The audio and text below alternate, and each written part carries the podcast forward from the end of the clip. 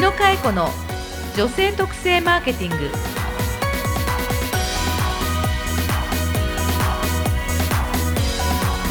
こんにちは。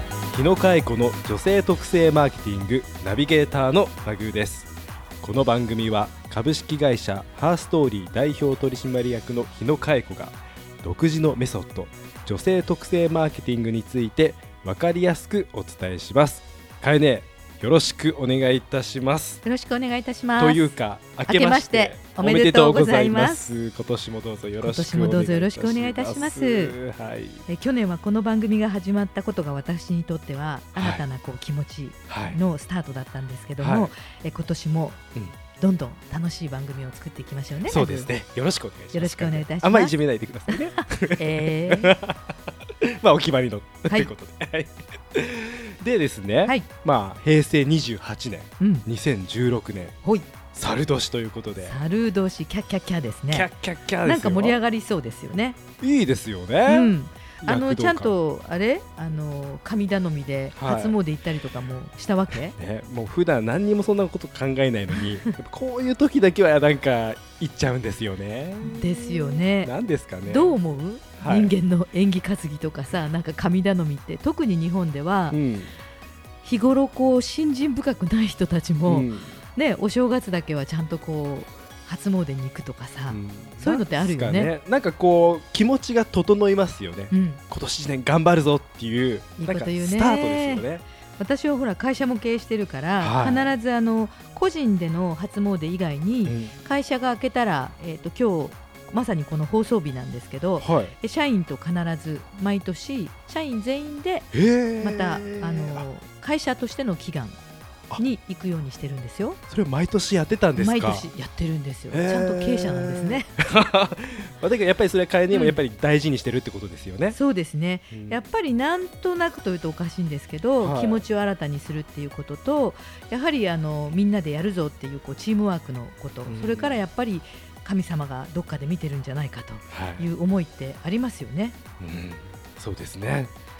じゃあ今年もですね、はい。まあ一年まあ実りの多い一年になればなと思うわけですが、なんか今年のうん。ラッキーカラーというか、うん。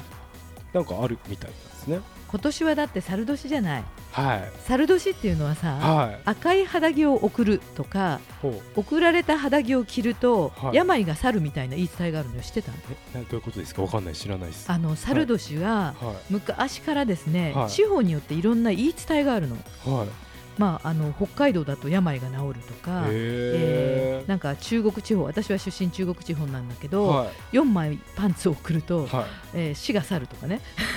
縁起のいいカラーなんですね。そうなんですよね。もともと赤ってなんかエネルギッシュだもんね。お猿さんのお尻とかね。そうですよね。うんうん。で、カエネのフェイスブックとか見てると、うん。この前もなんか新幹線の中で、うん。なんか写真写してて、なんか赤い携帯とか、うん赤のなんちゃらとか、でも赤ばっかですよね。集めてますよね。集めてる赤の小物でエネルギーをこう自分にこうモチベーション上げるみたいな感じで集めてるんですよねま。さにこうカエネの年みたいなもんじゃないですか。そうですでも猿年じゃないけどね、牛年でした。うんでも動物占いすると猿でした、どんな感じなんですか、猿？やっぱり木に登る、やっぱりこう頂点を目指しちゃうこの運命というか 宿命といいますか。ですよねはい。でね巣鴨では、はいマルジさんっていうお店であ赤い そうそう赤いパンツをね、はい専門に売ってる店も昔からあるのね。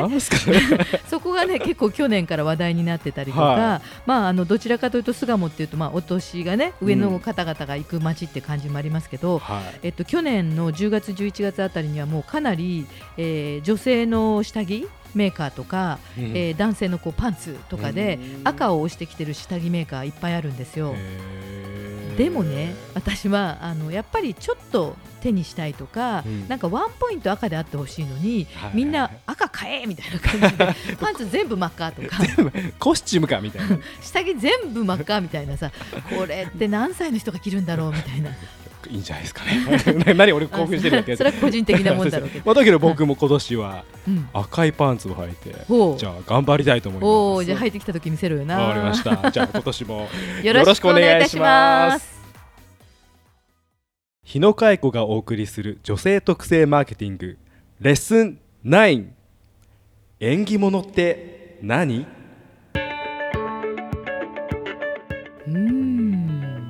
非常に1月っぽい。いいですね。いいですね。なんかこう、はい。ナグーは縁起物として身につけてるとか、は必ずこう意識してるものとかある？い意識しているものですか？かこれ縁起がいいからって言ってるとか、ごめんなさい本当につまんない男で申し訳ないんですけど ない。本当ダメですね。よくさ、はい。あの私ほら経営者だから、はい。男性の経営者の方ではい。腕にさはいブレスレットブレスレットでさ、はねなんか大きな石つけてる人とかいっぱいいないい？いますね。あれって完全にそうですよね。そうですね。まあ、はい。男性に限らず女性でもかもしれませんけど、はい。あのクォーツといいますか、うん。石をねつけてる方たくさんありますよね、はい。あれも一つの演技とかあと、まあ、エネルギーを得るというそういうことなんだろうと思うんですよね。まあ、昔から商売をする人はやっぱり神頼みをするし、うん。家族だってあの幸せになりたいという意味ではお祈りをするわけだし、ね健康とかもそうですよね。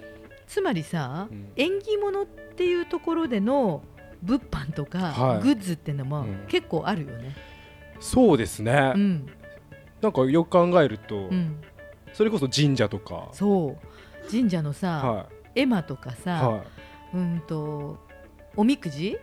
あそうですね。お守りとかおも守りとか。ああれってグッズ？まあなんて言っていいかわかんないですけどね。まあ神聖なものですけど、うん。まあだけど、うん買えるものではありますよね。すごく神社にとっては大事な はい。商品だと思うよ。はあ、まあ縁起物であるから、まあ、そういいうことを言っていいかどうかというのはあるけれども、うん。そもそも歴史を紐解くと、うん。神社というビジネスモデルであって、うん。あれはフランチャイズの原点であるという考え方もあるのよ。えフランチャイズっていうとあのケンタッキーとかそうそうそう。はい。ミスタードーナツさんとか、はあはあはあまあ、コンビニエンスストアでもフランチャイズシステムってあると思うんだけどそのルーツが神社？そう。ぜひね神社フランチャイズとか 叩いてみて。あ検索してみるとヒットそうしますか？なんですよ。あのもともと神社っていうのは、うん。まあ、言葉表現悪いけどビジネスモデルという形で、はい。えーいろんなその町とか、えっと、遠いところで、ね、良くないことが天災があったりとかうん。すると、皆さんちょっとね神様に頼みたいとか思う気持ちってあるわけじゃない、はい。そこであちこちでうん。そういうこう祈りができる場所を作っていくということを、まあ、バラバラに作っていくよりも、はい。一つのあの鳥居の形とか、うんうんそれからお賽銭を投げるという箱の形とか、うん。ね、カランカランとするとか、うん。ね、そしてなんかあの巫女さんの服あれユニフォームうん。みたいな形でユニフォーム。ね。広がっていってどこにでもあるのにはあエマはあの形でお守りってあの袋の形をしてなそっか。一緒ですよねい一緒でしょ？不思議ででしょ？上から下まで、北から南まで。フランチャイズだ。そうなの。はあはあはあ。でそのグッズが揃っているので土地はすごく遠くてもね、うん。あれだけ形があの一緒っていうのはある意味フランチャイズのシステムの原点だと言われてるんですよ。はあまさかので、はい。そのフランチャイズの原点という意味ではビジネスモデルの形とか、グッズのものの形はもちろん商品なんだけど、うん。さらに人は幸せになりたいというね思いみたいなところに、まあ、無形のものに対してうん。お金を払ってはい。役を落としたいっていう、そして交換で幸せのものを身につけたいうんという心理があるわけよね。はいだから例えばあのカイネンの番組では、まあ、うんこれ女性特性マーケティングはお商売の話なんだけども、えただ宝石を売りたいではなく、えうん。誕生石にしてあげるうん。とか、うん。ね、はい。生まれた時、ベビちゃんの誕生石のリングをつけてあげるとかさ。はいはいはいはい。なんかそういう買い方ってあるよね。なんか一つこうプラスアルファで、うん。ってことですよね、とか、はい。ね、自分のラッキーカラーの色をつけるうん。とかねそうしたなんか人ってエネルギーをもらいたいうん。とか、そういう気持ちって必ずあるじゃない？ありますね。それが一つの、まあ、商売というと失礼なんだけども付加価値と言ったらいいのかな、なんかちょっと今日遠慮がちに言ってるんだけど、でもなんかヒントになりますよね、うん。新しい商品を作る上で縁起っていうワードうん。はやっぱりこう特に日本人うん。とかってうん、大事にしますからね、大事にすると思うのよね。民。族的にね、うん、プレゼントするにしても、はい。同じ宝石でも誕生石だったりラッキーカラーだったりっていうのもあれば、なんか方向がどっちだとかね。はい。例えば家を建てる時でも、うん。土地を買えば地鎮祭っていうのをやって、はい。ね、そうしてみんなで事故がないようにとお祈りしてから、うん。え建物を建てるとか、うん。もう古くから現代に至るまで、ええ。そういうなんかお祈りをしてそして安全であるようにっていう祈願をするっていうことってあるよね。ありますね、うん。よく考えると。そうなんですよ、はい。でそれが結果として、えー食べていってる方々もあるわけですから、うん。まあ、広い意味で言うとそれがビジネスとして商売として成り立ってるわけで。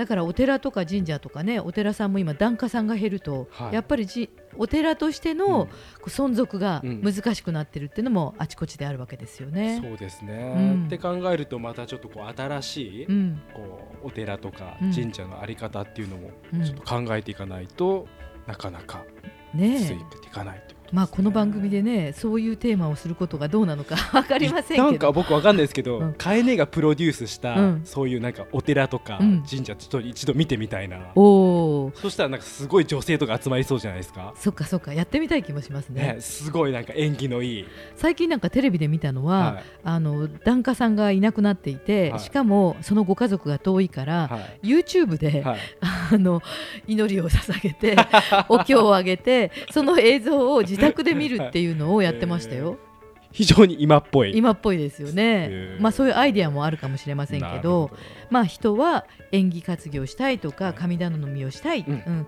そしてそれを身につけたいということでそこにまたビジネスであったりとか、えー生計を立ててる人たちがいるという事実もあるので自分たちの商品も縁起物や幸せっていうキーワードで考えるっていうのは一つあるかもしれないですよね。はい。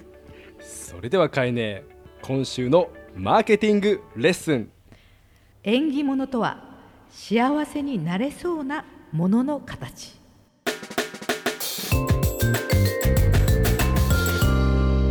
日野佳恵子の女性特性マーケティング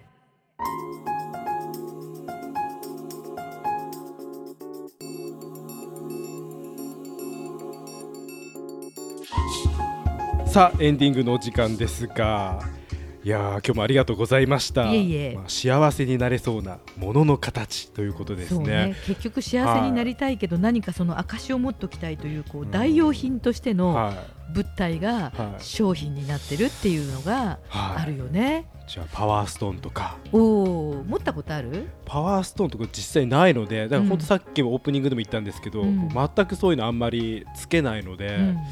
なんかやっ逆に言うとてみようかなさでもいや幸せなことだよねそれだけ殴ってはい。強いのかも案外。弱そうで強い弱そうで強いんですかね。やっぱり何かに頼りたいとか、何かを信じるとか、はい。それこそスポーツ選手だって、はい。すごくその願掛けをしてるとか、うん。ねジンクスとかっていう言い方あるじゃない、はい。それも広い意味で近いと思うんだよね、はいはいそれをあまり意識せずにやってるってことは、あそこにあんまりこう抵抗とか、うん。自分の中でこだわりがないっていうことははい。シンプルかもしれないよーね。あーそうですかね。案外ナグはい。強い男か。いやーそうなんですかね。